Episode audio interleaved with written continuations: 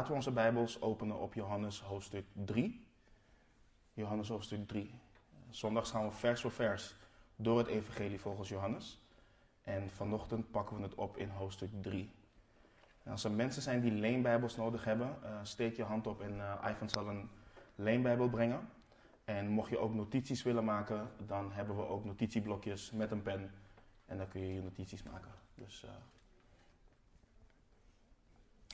Johannes hoofdstuk 3, we pakken vandaag vers 1 tot en met 21.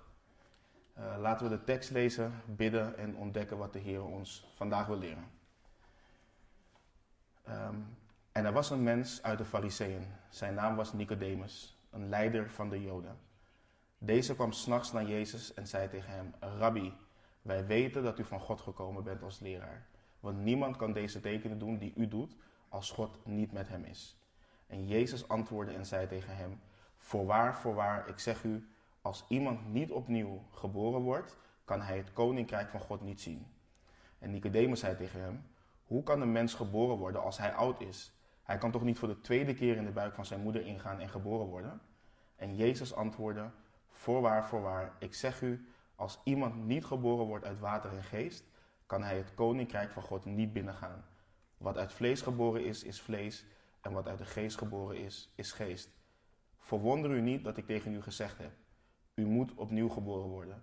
De wind waait waarin hij wil, waar, waarin hij wil, en u hoort zijn geluid, maar u weet niet waar hij vandaan komt en waar hij heen gaat. Zo is het met iedereen die uit de geest geboren is. Nicodemus antwoordde en zei tegen hem: Hoe kunnen deze dingen gebeuren? Jezus antwoordde en zei tegen hem: Bent u de leraar van Israël en weet u deze dingen niet? Voorwaar, voorwaar, ik zeg u, wij spreken over wat wij weten en getuigen van wat wij gezien hebben, en toch neemt u ons getuigenis niet aan. Als ik aardse dingen tegen u zeg en u niet gelooft, hoe zult u geloven als ik hemelse dingen tegen u zeg? En niemand is opgevaren naar de hemel dan hij die uit de hemel neergedaald is, namelijk de zoon des mensen die in de hemel is. En zoals Mozes de slang in de woestijn verhoogd heeft, zo moet de zoon des mensen verhoogd worden. Opdat ieder die in hem gelooft niet verloren gaat, maar eeuwig leven heeft. Want zo lief heeft God de wereld gehad dat hij zijn enige, dat hij zijn enige geboren zoon gegeven heeft, opdat ieder die in hem gelooft niet verloren gaat, maar eeuwig leven heeft. Want God heeft zijn zoon niet in de wereld gezonden, opdat hij, die, opdat hij de wereld zou veroordelen, maar opdat de wereld door hem behouden zou worden. Wie in hem gelooft, wordt niet veroordeeld. Maar wie niet gelooft, is al veroordeeld, omdat hij niet geloofd heeft in de naam van de enige geboren zoon van God. En dit is het oordeel, dat het licht in de wereld gekomen is en de mensen hebben de duisternis liefgehad. Meer dan het licht, want hun werken waren slecht.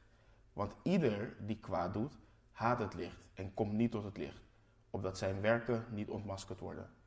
Maar wie de waarheid doet, komt tot het licht, opdat van zijn werken openbaar wordt dat ze in God gedaan zijn. Laten we bidden. Heer, we willen u danken, Heer. En we danken u elke week, Heer, dat we samen mogen komen, uw woord mogen bestuderen, u mogen loven en prijzen zoals we net hebben gedaan. En Heer, dank u wel ook voor dit stuk tekst. We zien uit naar wat u ons wilt vertellen, wat u ons wilt leren. Het is mijn gebed dat een ieder van ons hier veranderd weg zal gaan. Dat een ieder van ons met meer ontzag, meer liefde voor u uh, vandaag weg zal gaan, Heer. Zegen de kinderen in de crash, in de zondagsschool, zegen ook de leidsters daar. En geef hen ook daar een gezegende tijd met u. We bidden, danken u en vragen dit in Jezus' naam. Amen. Vorige week hebben we hoofdstuk 2 afgesloten en gezien hoe Jezus naar Jeruzalem ging omdat het pasja nabij was. En we hebben gelezen dat Jezus geldwisselaars en mensen aantrof in de tempel die runderen, schapen um, en duiven verkochten. En de leiders in het volk van God hadden de tempel ontheiligd door het huis van God tot een koophandel te maken. En Jezus reageerde daar fel op. Hij reinigde de tempel en de Joodse leiders vroegen hem vervolgens om een teken van zijn autoriteit. En Jezus profeteerde met de woorden in eh, vers 19 van hoofdstuk 2 breek deze tempel af en in drie dagen zal ik hem laten herrijzen. Nou, de Joden snapten er natuurlijk niks van en zij, zij gaven aan, het heeft 46 jaar geduurd om de tempel uh, te bouwen. Maar Jezus had het dus over zijn dood en wederopstanding. En Israël was dus geestelijk blind. Uh, ze waren meer bezig met hun eigen wil dan de wil van God. En Jezus deed tekenen op het pasja en velen geloofden in zijn naam. En toen zij de tekenen zagen die hij deed, um, er zijn twee cruciale versen waarmee het hoofdstuk eindigt. Maar Jezus vertrouwde zelf, vertrouwde zelf zichzelf aan hen niet toe, omdat hij hen allen kende. En omdat hij het niet nodig had dat iemand van de mens getuigde, want hij wist zelf wat in de mens was. Nou, dit gedeelte wat we vandaag gaan behandelen, hoofdstuk 3, versen 1 tot en met 21, bevat een van de meest diepzinnige uitspraken van Christus in zijn gesprek met Nicodemus. Um, waar Jezus zegt: Voorwaar, voorwaar, ik zeg u, als iemand niet opnieuw geboren wordt, kan hij het koninkrijk van God niet zien. Nou, het bevat ook misschien wel het bekendste vers van de Bijbel, Johannes 3:16. Want zo lief heeft God de wereld gehad dat hij zijn enige geboren zoon gegeven heeft, opdat ieder die in hem gelooft niet verloren gaat, maar eeuwig leven heeft. Nou, Martin Luther, verantwoordelijk voor de Reformatie, ik heb het dus niet over Martin Luther King, die zei dat Johannes 3:16 het evangelie in het klein is. Dus één vers. En vaak is dat ook het antwoord wat je krijgt wanneer je, wanneer je mensen vragen wat is het evangelie. Dan citeren ze vaak ook dit vers. Maar wat betekenen deze versen allemaal? En hoe past dit vers ook binnen het grotere plaatje van dit boek en van de hele Bijbel? Dus de boodschap van, het hele, van de hele Bijbel. En het centrale thema in wat we vandaag gaan behandelen is de wedergeboorte. Dat is waar dit stukje om draait. En dat is ook hoe we Johannes 3:16 moeten zien in de context van dit thema, de wedergeboorte. Nou, laten we erin duiken. Als we kijken naar versen 1 tot en met 3. Er was een mens uit de Fariseeën. Zijn naam was Nicodemus, een leider van de Joden. Deze kwam s'nachts naar Jezus toe, of naar Jezus en zei tegen hem: Rabbi, wij weten dat u van God gekomen bent als leraar, want niemand kan deze tekenen doen die u doet als God niet met hem is.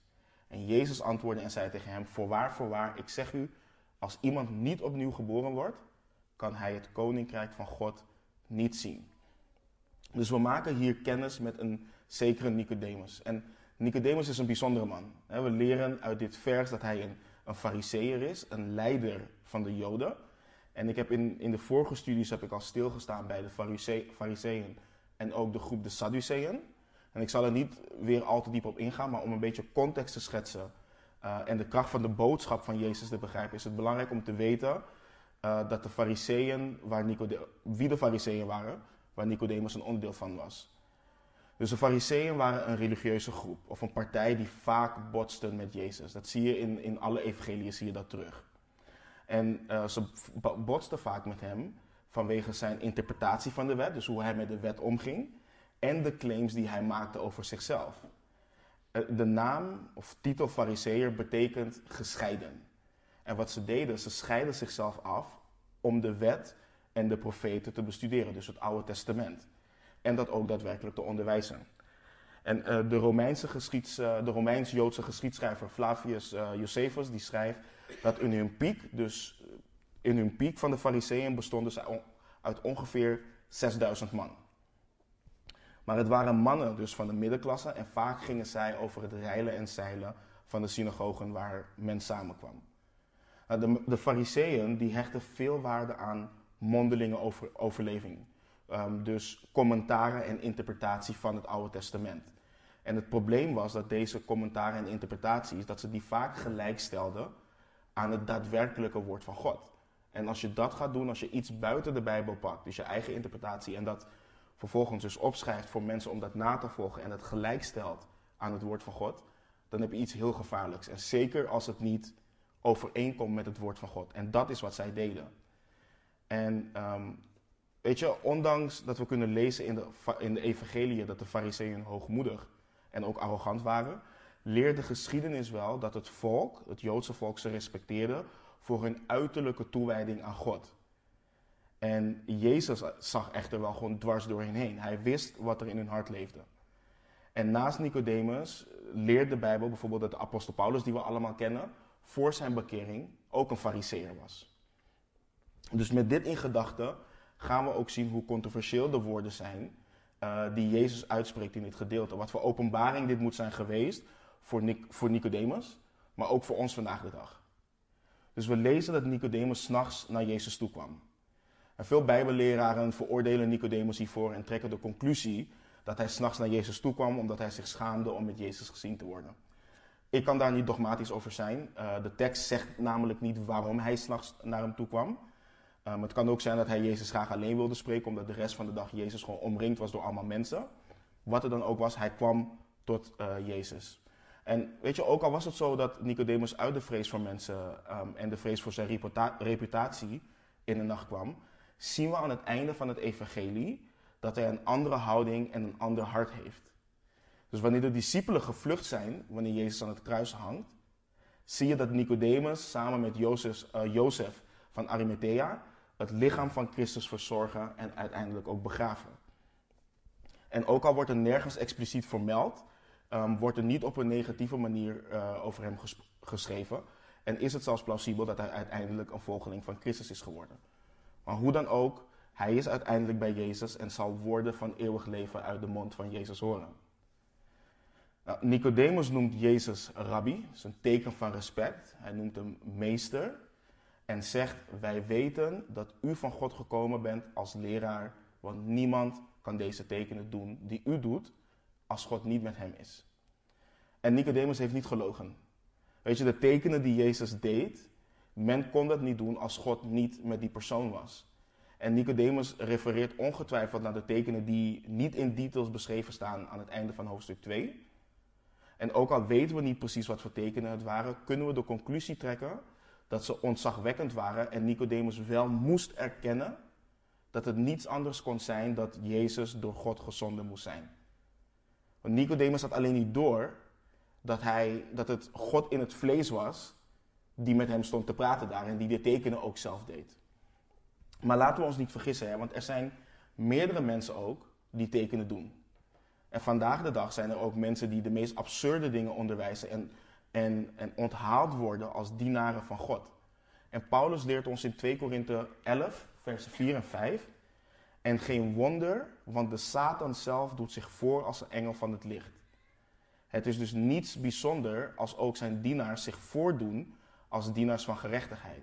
Hun einde zal zijn overeenkomstig hun werken. En vergeet ook niet dat de magiërs uit Egypte in Exodus ook in staat waren tot op een bepaald hoogte, op een bepaald punt, de wonderen van Mozes na te doen. En die macht kregen ze niet van God, want ze vreesden God niet. Dus het simpele feit dat een leraar bepaalde wonderen doet, is geen bewijs dat hij van God komt. Dat is niet per definitie zo. En daarom leert 1 Johannes 4, vers 1 ons ook dat we niet elke geest moeten geloven, maar beproeven, moeten beproeven of zij uit God zijn. Maar je ziet dat Jezus niet zit te wachten op vleierij. Hij hoeft geen bevestiging van, ander, van anderen.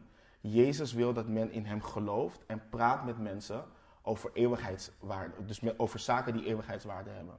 Dus we lezen in vers 3: Jezus antwoordde en zei tegen hem: Voorwaar, voorwaar, ik zeg u, als iemand niet opnieuw geboren wordt, kan hij het koninkrijk van God niet, in, niet zien. Dus in eerste instantie lijkt de reactie van Jezus niet in lijn met hoe Nicodemus hem benaderde. Maar de reactie van Jezus is juist 100% in lijn met hoe Nicodemus tot hem, tot hem kwam. Jezus kaart de staat, de, de, staat van Nicodemus, zijn ziel, kaart hij aan. Dus Nicodemus kwam naar Jezus en noemde hem rabbi. Maar Jezus zegt in, in feite, kijk, je komt naar me toe en noem me rabbi, maar je moet eerst opnieuw geboren worden. Dat is wat belangrijk is. En vergeet niet, hè, de Joden die verwachten de Messias op dit moment. Ze leefden onder heerschappij van, van het Romeinse Rijk en wachten op een verlosser die hen zou verlossen uit de handen van het Romeinse Rijk en ook het koninkrijk van Israël weer zou herstellen. En Jezus zegt, je moet opnieuw geboren worden. En hij zegt ook waarom. Dus Jezus wil over niets anders praten met Nicodemus dan de noodzaak van de wedergeboorte. Niets anders dan dat doet ertoe. Dus wat de reden ook was dat Nicodemus naar hem toe kwam en wat hij ook van het gesprek verwachtte, ik denk niet dat hij voorbereid was op deze woorden. Je moet opnieuw geboren worden. En het feit dat Jezus zijn zin begint met voorwaar, voorwaar, laat zien hoe belangrijk dit is. Kijk, als wij het evangelie lezen en we, we, we zien wanneer Jezus in gesprek is met mensen, dan moeten we sowieso altijd goed opletten. Want als God praat, horen we te luisteren. Maar als God praat en zijn zin begint met voorwaar, voorwaar, dan moeten we echt onze oren spitsen. Maar wat is er zo belangrijk wat Christus hier zegt? Wat valt ons op? Kijk, als eerste heeft de Heer het niet over hoe iemand moet leven. Of hoe iemand in het leven moet staan. Het gaat hier om het feit dat iemand opnieuw geboren moet worden. En dat betekent, dat kan ook vertaald worden met je moet van boven geboren worden. Dus dat is het eerste wat Jezus ons leert in dit evangelie. Iemand moet opnieuw geboren worden. Want de vraag is, hoe kun je met iemand praten over hoe ze moeten leven als ze geestelijk gezien nog dood zijn? want heel vaak zijn we geneigd om mensen te zeggen, nee, je moet stoppen met dit.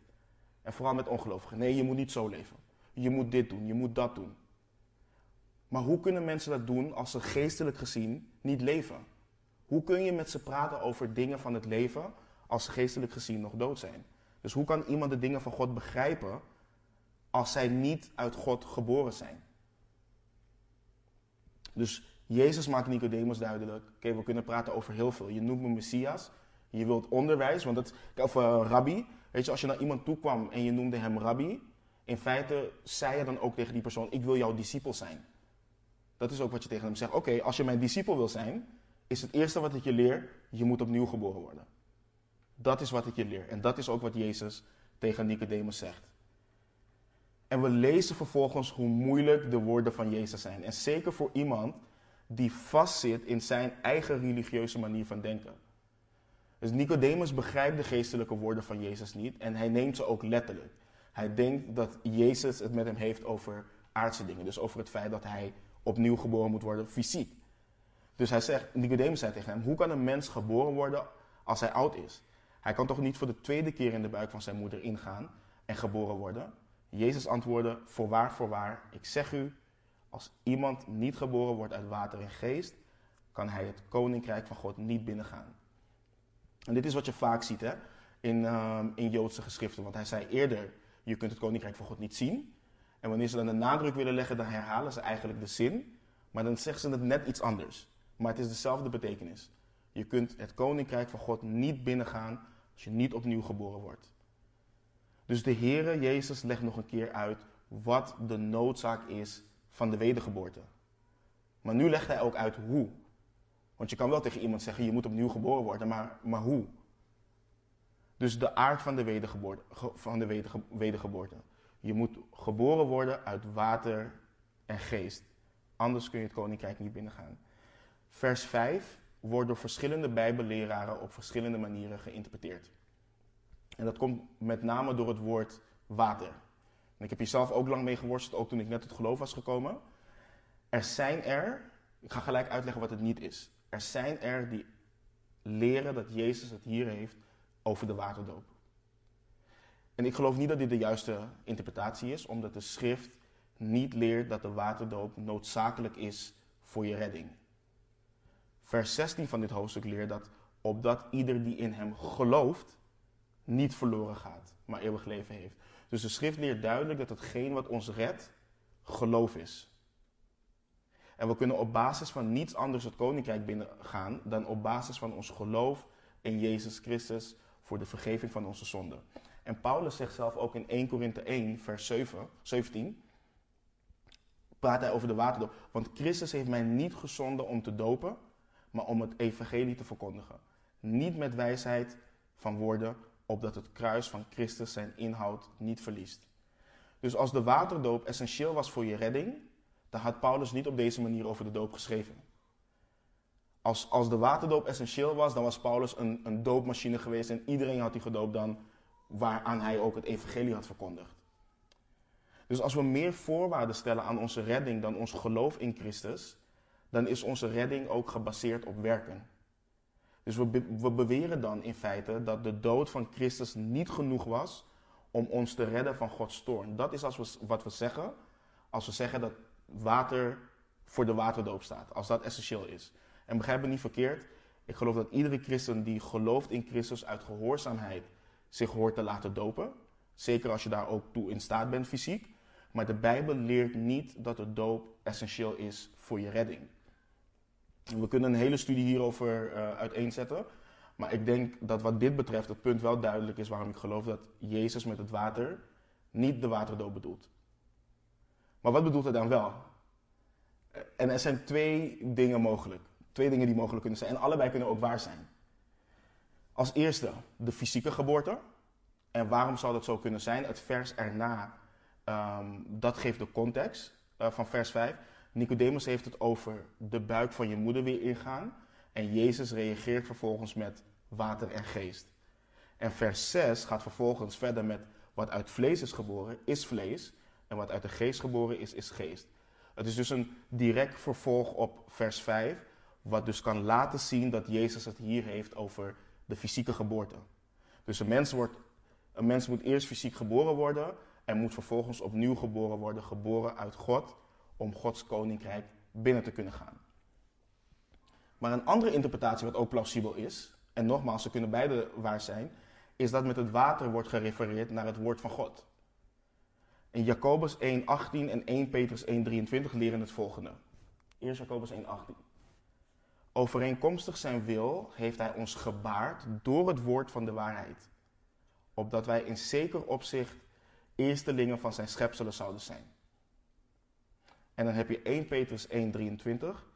U die opnieuw geboren bent, niet uit het vergankelijk, maar uit het onvergankelijk zaad door het levende en eeuwige blijvende woord van God. Dus het, kan beide zijn. En geen, weet je, we weten dat men tot geloof komt wanneer het evangelie aan hen gepredikt wordt, of wanneer ze de woorden van God horen, dat ze dan tot geloof komen en opnieuw geboren kunnen worden. Maar je moet ook fysiek geboren kunnen worden om vervolgens opnieuw geboren te kunnen worden. Dus het kan beide zijn. Ik ga er niet dogmatisch over doen. Uiteindelijk is de context en is de strekking hiervan, je moet gewoon opnieuw geboren worden. Je moet uit de geest geboren worden. Dat is belangrijk. En dit is ook wat we hebben geleerd in hoofdstuk 1, versen 12 en 13. Maar allen die hem aangenomen hebben, hun heeft hij macht gegeven kinderen van God te worden, namelijk die in zijn naam geloven, die niet uit bloed, niet uit de wil van vlees en ook niet uit de wil van een man, maar uit God geboren zijn. Dus dit is essentieel. We zijn niet verantwoordelijk, ehm, we zijn zelf niet verantwoordelijk voor het binnengaan in Gods koninkrijk, los van de keuze die we maken, maar het is door de wil van God. Door Zijn genade dat Hij ons vergeeft voor onze zonde door geloof in Jezus Christus. En ook al kon een persoon voor de tweede keer de buik van zijn moeder ingaan, dan moest hij alsnog opnieuw geboren worden. Want hij moet uit de geest geboren worden. Hij moet uit God geboren worden. Dat is ook wat vers 6 ons leert. Wat uit het vlees geboren is, is vlees. En wat uit de geest geboren is, is geest. Dus hetgeen waaruit je geboren bent, dat is ook de vrucht wat je zult dragen. Weet je, ieder mens geboren uit vlees wordt geboren in zonde. Ieder mens wordt geboren als een slaaf van de zonde. En zonde kan het koninkrijk van God niet betreden. Maar aan de andere kant wordt een ieder die uit de geest geboren is, vrij van de zonde. Dus die persoon wordt op basis van het werk van Jezus Christus rechtvaardig gepresenteerd voor God en vergeven voor zijn of haar zonde. En dit allemaal op basis van het werk van Christus aan het kruis. Dus Jezus zegt daarom helemaal correct: Verwonder u niet dat ik tegen u gezegd heb: U moet opnieuw geboren worden. Dus je moet je voorstellen, en nogmaals, dit moet een openbaring zijn geweest voor Nicodemus. De Joden dachten op basis van het feit dat zij kinderen van Abraham waren, dat zij nakomelingen van Abraham waren, dat ze behoorden tot de kinderen van Israël, dat ze automatisch Gods koninkrijk zouden beërven. Dat is, wat ze, dat, dat is waar ze van uitgingen. Maar we hebben net ook gelezen, maar allen die hem hebben aangenomen, hun heeft hij mag gegeven kinderen van God te worden, namelijk die in zijn naam geloven. Niet uit bloed, niet uit de wil van vlees en ook niet uit de wil van de man.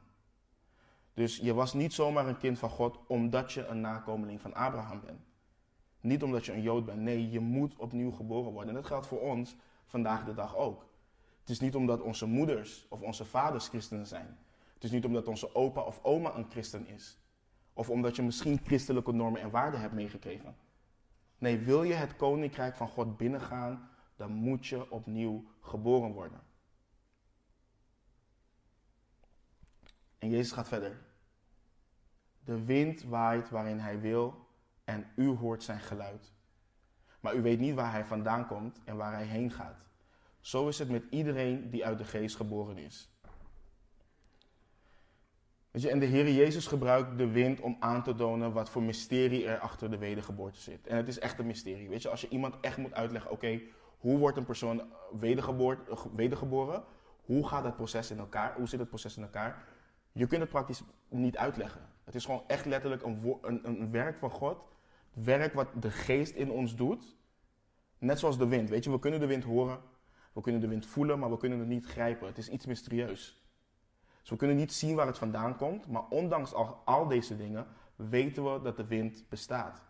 Hoe mysterieus het ook is. En zo is het ook met de wedergeboorte. Het ding is, we kunnen de vrucht van de wedergeboorte wel altijd zien. Wanneer een persoon uit God geboren wordt, zie je of hoor je vruchten van bekering te zien.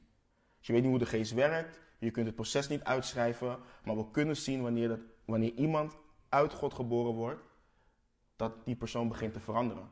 En dat er een heiligingsproces gaat plaatsvinden. En dat die persoon een liefde krijgt voor de dingen van God. En dat die persoon gaat leven met en voor God. Maar hoe kunnen we ook nog meer zien dat iemand uit de geest geboren is? De brief 1 Johannes, ook geschreven door de apostel Johannes, laat ons zien hoe we vruchten herkennen van iemand die geboren is uit God. Ik heb vier voorbeelden. Het zijn er veel meer, maar ik heb er nu maar vier. 1 Johannes 5, vers 1. Ieder die gelooft dat Jezus de Christus is, is uit God geboren. En ieder die hem lief heeft, die geboren deed worden, heeft ook lief wie uit hem geboren is. Dus ieder die gelooft dat Jezus Christus, dat Jezus de Christus is, die is uit God geboren. En weet je, je ziet dat om ons heen. Een ongelovige kan niet zomaar zeggen, ja, ik geloof wel in Jezus of ik geloof wel dat Jezus de Christus is. Dat zeg je niet zomaar. Dat zeg je alleen wanneer je daadwerkelijk gelooft dat Hij dat is. Dus dat is een bewijs dat iemand uit God geboren is. Of dat kan een bewijs zijn. Tweede, 1 Johannes 3:9. Ieder die uit God geboren is, doet de zonde niet. Want zijn zaad blijft in hem en hij kan niet zondigen omdat hij uit God geboren is. Hiermee wil ik niet zeggen dat een christen nooit meer zondigt. Maar wat Johannes ons leert is, een christen die gaat niet bewust als zondaar door het leven die zondigt niet bewust. Dus ieder die uit God geboren is, doet de zonde niet. Dat is nog een bewijs. Dan hebben we 1 Johannes 3:14. Wij weten dat wij zijn overgegaan uit de dood in het leven, omdat wij de broeders lief hebben. Wie zijn broeder niet lief heeft, blijft in de dood. Dus de liefde voor elkaar als broeders en zusters is ook een bewijs van de wedergeboorte. En 1 Johannes 2:29 als u weet dat hij rechtvaardig is, dan weet u dat ieder die de rechtvaardigheid doet, uit hem geboren is. 1 Johannes 2, 29. Dus voor de mensen die willen noteren, eerste was 1 Johannes 5, vers 1. Tweede was 1 Johannes 3, vers 9. Derde was 1 Johannes 3, vers 14. En de vierde was 1 Johannes 2, vers 29. En zo zijn er meerdere versen in 1 Johannes waarmee we kunnen toetsen of we of iemand uit de geest geboren is. En het is bij uitstek is het een goede brief om je geloof te toetsen. In Calvary Chapel Haarlemmermeer in Nieuw-Vennep hebben Stan en Casper ongeveer 15 studies gewijd aan de brief. Het is echt de moeite waard om ze te beluisteren. Je kunt ze beluisteren op calvarychapel.nl. Klonk een beetje als reclame, maar dat is niet de bedoeling. maar om het koninkrijk van God te betreden moet je dus schoongewassen zijn. Je moet vergeven zijn opnieuw geboren uit God. De vraag in vers 9. Alhoewel ik geloof dat het een oprechte vraag is van Nicodemus, laat weer zien hoe ontweten of onweten en verblind Israël wel niet was. En de redenvoering van Jezus hierop is goud waard. Nicodemus zegt, Nicodemus antwoordde, hoe kunnen deze dingen gebeuren? En Jezus antwoordde en zei tegen hem, bent u de leraar van Israël en weet u deze dingen niet? Voorwaar, voorwaar, ik zeg u, wij spreken over wat wij weten en getuigen van wat wij gezien hebben. En toch neemt u ons getuigenis niet aan. Als ik aardse dingen tegen u zei en u, en u niet gelooft, hoe zult u geloven als ik hemelse dingen tegen u zeg? Dus hoe kunnen deze dingen gebeuren, vraagt Nicodemus. En de, de vraag van Jezus, van bent u de leraar van Israël en weet u deze dingen niet, die zijn, dat, dat is belangrijk. Want Nicodemus was lid van de Sanhedrin. Dus de 70 mannen die geestelijk gezien de leiders waren van het volk van Israël. Zij onderwezen uit de wet en de profeten. Mannen die onderwezen waren in de schrift van God. Maar die wisten de basis van Gods leer niet. Dus je ziet hier dat het echt tijd was dat de Messias was gekomen. Want je hebt nu gewoon een geval van de blinde leiden de blinde. En dit leert ons ook dat onze theologie, onze kennis van God en zijn woord, niet afhankelijk mag zijn van zomaar een leraar. Dus het maakt niet uit aan welke universiteit een voorganger heeft gestudeerd of een bijbelleraar, wat voor theologische opleiding of hoeveel hij er heeft gevolgd. Het is geen garantie dat hij uit God geboren is en dat hij door de Heilige Geest onderwezen is. Er zijn genoeg van dit soort mensen die niet weten wat de schrift daadwerkelijk leert. Ze kennen de historische context van de Bijbel, ze kennen culturele context, maar gaan compleet voorbij aan de geestelijke waarheid van de Bijbel. Dus ze misleiden de mensen met hun eigen gemaakte waarheid, manipuleren Gods kinderen met verkeerde interpretaties van Gods woord.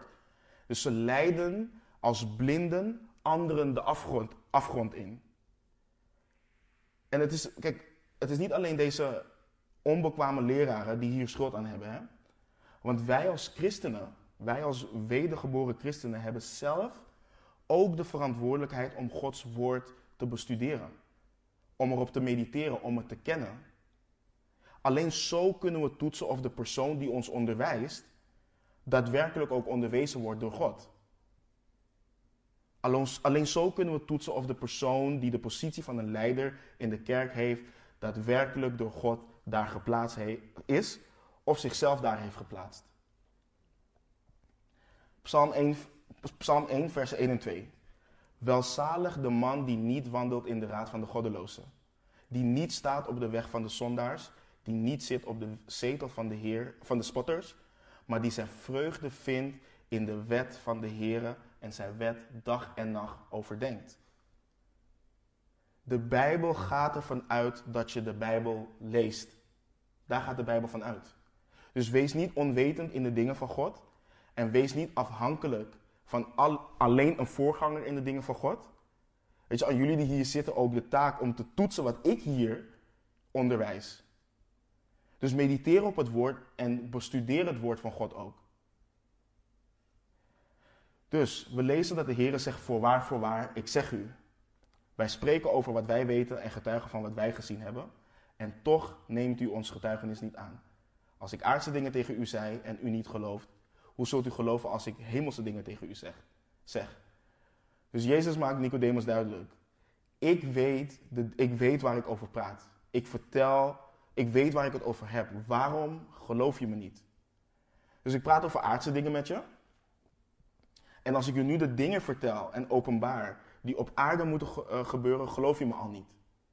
Als ik je nu al simpelweg uitleg dat een mens opnieuw geboren moet worden, dan ben je al mindblown. Dan is het oké, hoe kunnen deze dingen gebeuren?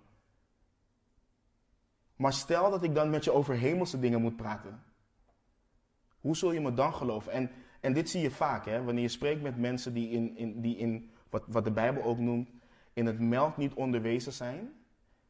En voor zover, we de basis, voor zover we ze de basisdingen kunnen noemen van het woord, zullen ze de hemelse dingen van God ook niet begrijpen. Dus het vlees, de zwaardere kost.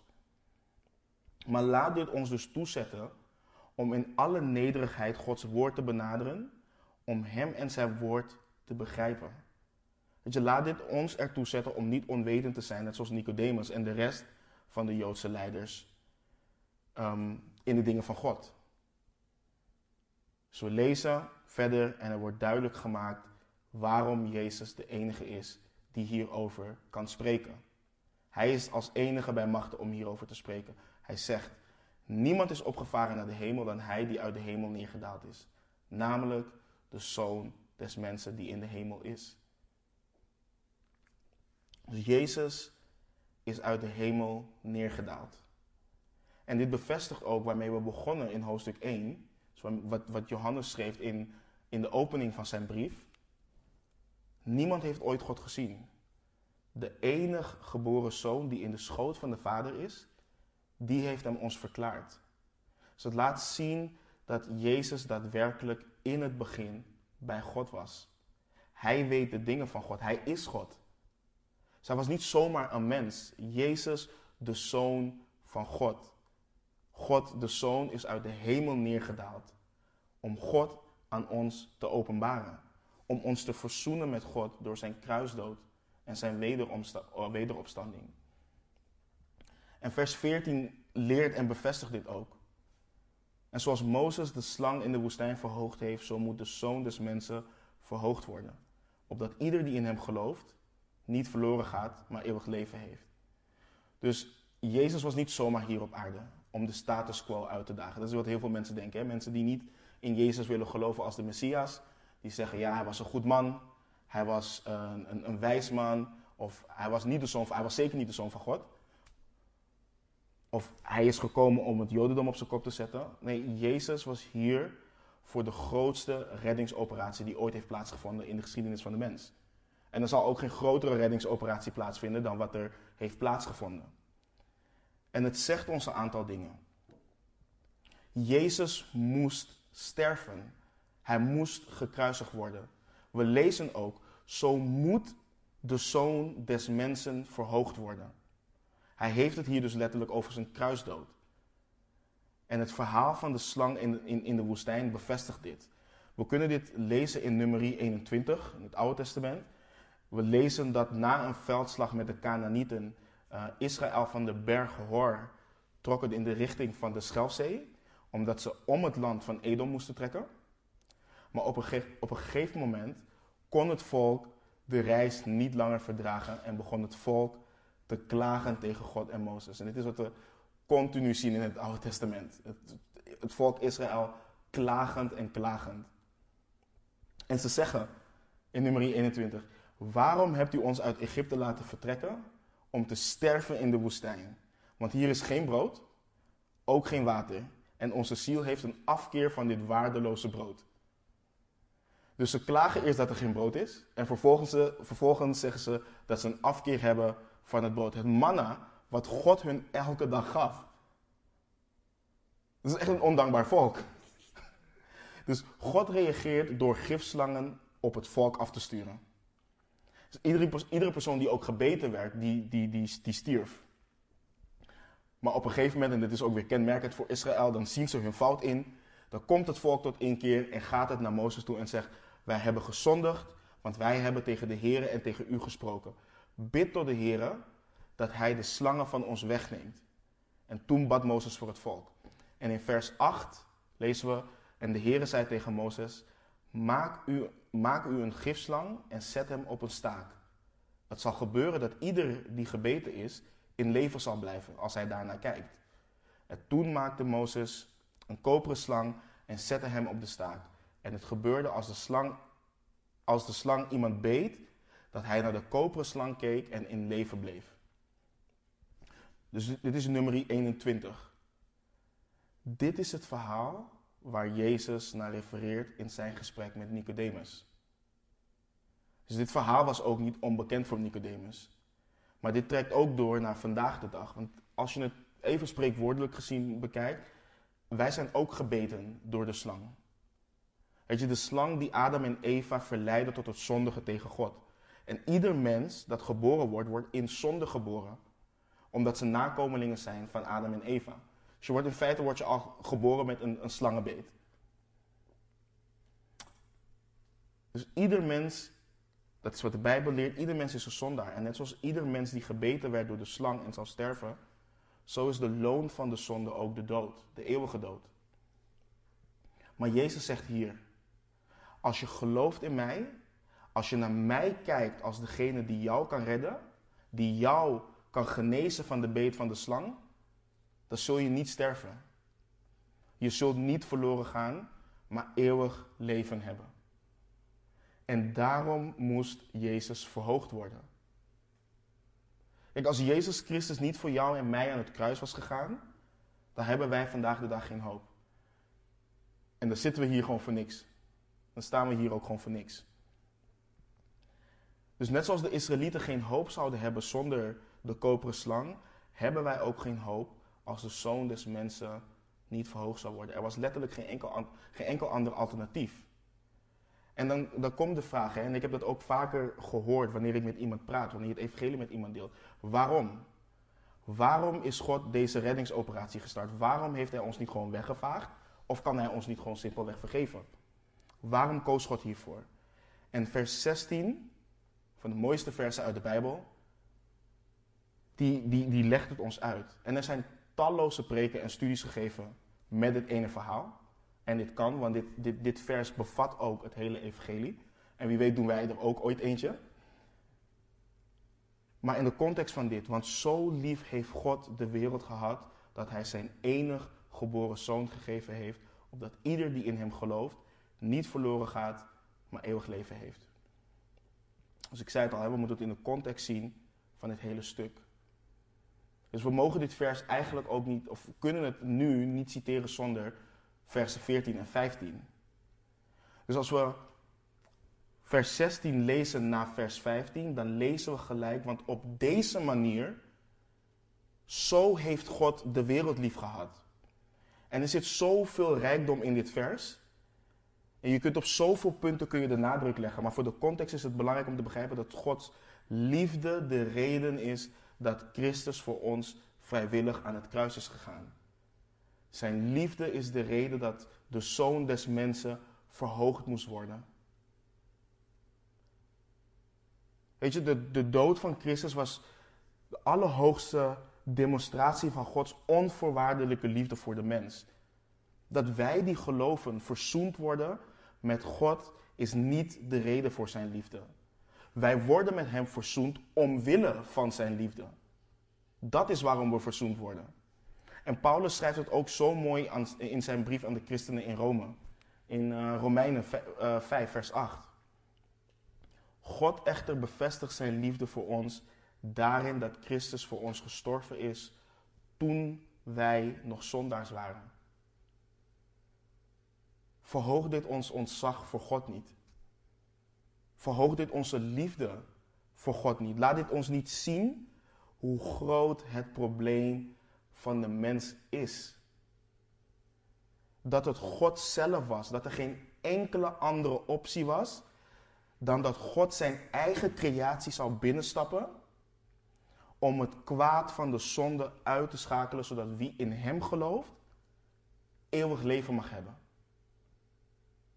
Met Hem verzoend mag worden. Ik kan er met mijn hoofd niet bij. Weet je, in dit vers leert ons onder andere ook dat vergeving, eeuwig leven, verzoening met God beschikbaar is voor ieder mens. Weet je, wij waren een tijd geleden waren wij in Amsterdam Zuidoost en uh, daar zaten we te eten en toen kwam een groep tegen die heet de Black Hebrew Israelites. En die geloven letterlijk dat Jezus Christus, dat een van hun leringen is dat Jezus Christus een donkere man is, dat hij niet wit is zoals hij afgebeeld is um, door de katholieken. En dat hij alleen gekomen is om het zwarte volk te redden. Dat is gewoon absurd. Dat is werkelijk gewoon absurd. We leren hier dat ieder die in hem gelooft vergeven wordt. Een ieder. Maar dit vers leert ons niet dat ieder mens uiteindelijk vergeven wordt. Het leert duidelijk dat, op dat ieder die in hem gelooft. Dus het, het werk van Christus vergt een reactie van ieder mens. Dus als een persoon reageert door naar Christus te kijken en in hem gelooft als de enige die hem of haar kan redden van de eeuwige dood, dan neemt God die persoon aan als zijn kind. En het mooie van dit vers is, dus we hebben een schuld bij God als mens. Je wordt geboren, je komt de wereld in en je hebt een schuld. Gods toorn hangt boven je. En als je gelooft in Christus, dan, zeg, dan, dan, dan word je vergeven. Maar niet alleen dat, dus het is niet van oké, je schuld wordt kwijtgescholden. Hij zegt oké, ik geef je nog iets erbij. Je krijgt eeuwig leven. Je krijgt vergeving en je krijgt nog eeuwig leven. Dat is wat we krijgen.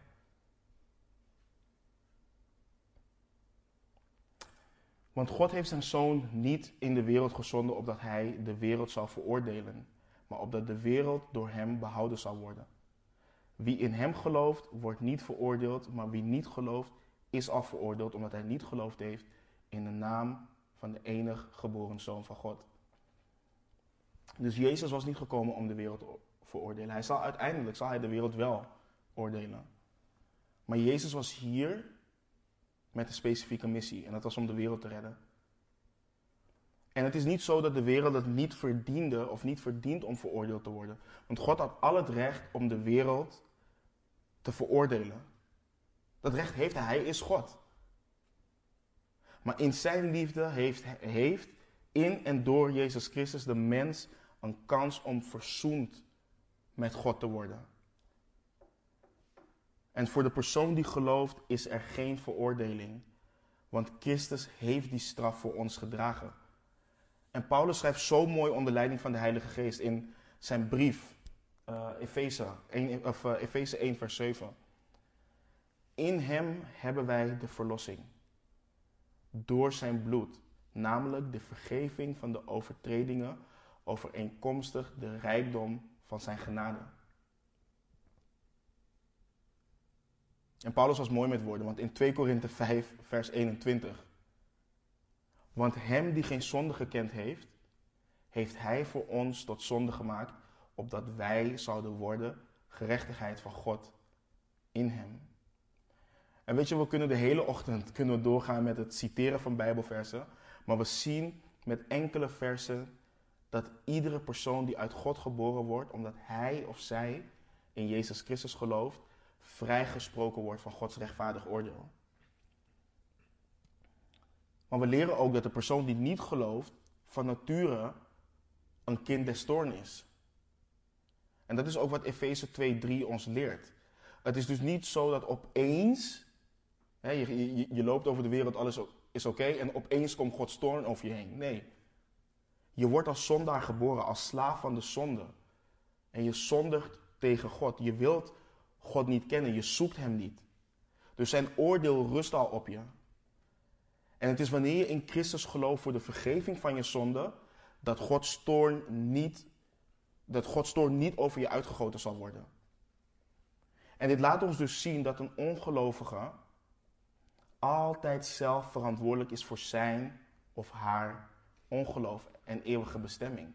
Dat is wat dit ons ook laat zien. Want we zien namelijk hoe God zijn liefde heeft gedemonstreerd. Maar dat zijn werk en, en, en liefde een reactie van ons vereisen. Dat is wat, wat het vereist. En soms kan je zitten met de vraag: oké, maar hoe kan het dan dat wij hier zitten? Dat ik, weet je, als, vraag je jezelf af: oké, ik als wedergeboren, waarom komt die persoon of x persoon of y persoon, waarom komt die persoon niet tot geloof?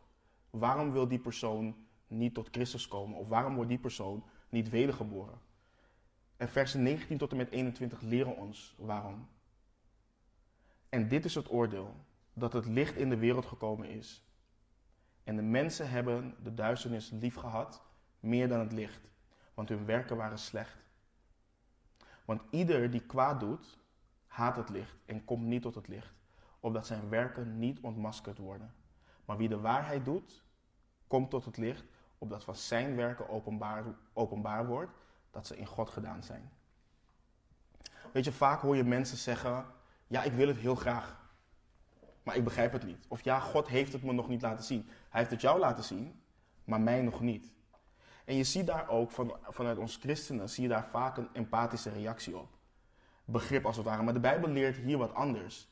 De reden waarom mensen niet tot Jezus komen is omdat ze het duisternis meer lief hebben. Dat is wat de Bijbel ons leert. Dat is de reden. Niet omdat ze niet willen geloven of niet kunnen geloven. Maar men doet, doet liever wat men zelf wil. Dus het is niet alleen dat men zich in het duisternis bevindt, maar men houdt van de duisternis. En hoe vaak hoor je wel niet wanneer je getuigt dat je een christen bent, dat een van de eerste reacties is: Maar mag je dit nog wel als christen? Mag je dat nog wel als christen? Ik vind het knap van je dat je jezelf bewaart tot het huwelijk, bijvoorbeeld. Dat soort dingen. Ik zou het niet kunnen, dat, dat soort reacties krijg je. Maar het is niet dat men het niet kan. De Bijbel leert ons het is omdat men het niet wilt. En de reden dat ze van de duisternis houden is omdat hun werken slecht zijn. Ze blijven zondigen. Ze blijven Gods naam lasteren. Ze willen blijven doen wat de wereld voorschotelt, wat goed is, en in plaats van wat God voorschotelt, wat goed is. En ik was precies zo. Weet je, wij die wedergeboren zijn, waren allemaal zo. Ik weet nog dat mijn tante, die ik denk eeuwig voor mij gebeden heeft, mij altijd zei: Giovanni, kom tot de Heer, kom tot de Heer. Maar mijn perceptie was nee, want ik, ik ben beperkt in het leven als een christen. Ik mag X niet, ik mag Y niet, ik mag Z niet.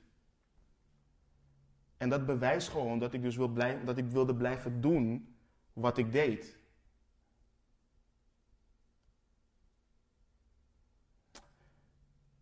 Weet je, uiteindelijk ga je dan hopelijk erkennen en ehm, inzien dat alleen Christus ons kan vergeven en dat het leven als een christen, het leven met God, dat dat het leven is waar, waarvoor wij gecreëerd zijn. En dat we het licht in horen te stappen. Weet je, men zal niet verloren gaan omdat men als zondaar geboren is. Dat is niet waarom men verloren gaat. En ook niet omdat men continu zondigt. Men gaat verloren omdat men niets heeft gedaan met het offer van Christus. Dat is waarom mensen verloren gaan. En ik denk dat ik al ruim over de tijd heen ben, maar ik wil, ik wil toch graag afsluiten met het volgende. En ik zal het kort proberen te houden. En het is belangrijk voor ons. Kijk, Nicodemus, wat ik net al zei, hij was een leider van de Joden. Zogenaamd onderwezen in de wet en de profeten. En hij was waarschijnlijk elke dienst in de synagoge. En bij elk Joods feest was hij aanwezig. En hij benaderde Jezus met respect en leek ook geïnteresseerd in hem te zijn. Maar er was iets nodig. Interesse was niet genoeg. Hij moest opnieuw geboren worden. Dus iedere persoon moet opnieuw geboren worden om het koninkrijk van God te zien, om het binnen te kunnen gaan. Dus wat we net lazen, dat zal je niet redden, de synagoge, al dat soort dingen. Net zoals Nicodemus, die jij, ik, iedere persoon moet wedergeboren worden. En de vraag is, ben jij wedergeboren? Dat is de vraag. Geloof jij in de Zoon des mensen die voor jou verhoogd is, die voor jou zonden gestorven is? Geloof in de Heer Jezus Christus is de sleutel tot onze redding. De persoon die in Christus gelooft, heeft leven. En hij die het niet heeft, dus hij die niet gelooft in Christus, heeft geen leven. En ik zei het al eerder uit, het maakt niet uit of je ouders wedergeboren christen zijn. Het maakt niet uit of jij elke zondag in de dienst zit, elke woensdag naar bijbelstudie gaat, bij iedere bidstonde aanwezig bent, op en neer rent in de kerk, dient in elke bediening die er is, dat maakt niet uit. Al kun je elk vers in de Bijbel uit je hoofd opdreunen, als je niet gelooft in de Zoon van God, ben je verloren. Dus alleen wanneer we tot Christus komen, als schuldige zondaars in alle nederigheid en in Hem geloven, zullen onze zonden onmiddellijk vergeven worden. Onmiddellijk, direct. En onze ongerecht, ongerechtigheden zullen worden weggedaan. Zonder geloof is er geen redding. Maar door geloof in Jezus kan de slechtste zondaar gered worden. Dus vers 16 zegt opdat ieder die in hem gelooft. En misschien zit je hier vanochtend voor de personen die terugluisteren en heb je Christus niet geaccepteerd als jouw redder en verlosser. En misschien vertrouw je op je eigen goedheid.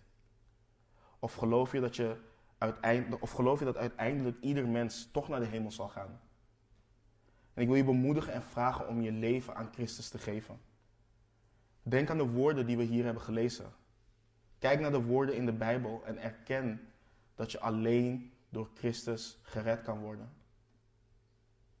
Weet je, en het mooie is wat ik net al zei, hè? we worden dus niet alleen vergeven en we worden niet op alleen dus opnieuw geboren, dat is niet het einde. Wanneer we tot wedergeboorte komen, dan begint God een proces in je leven wat heet het heiligingsproces. En je begint te veranderen als persoon en je gaat houden van de dingen van God. En je krijgt een afkeer van de dingen waarvan God ook afkeer heeft. En je wil God behagen en je wil met Hem leven. En je gaat, je gaat met een vreugde door het leven omdat je weet dat de dag dat je hier aflegt, je de eeuwigheid met Hem zal gaan doorbrengen.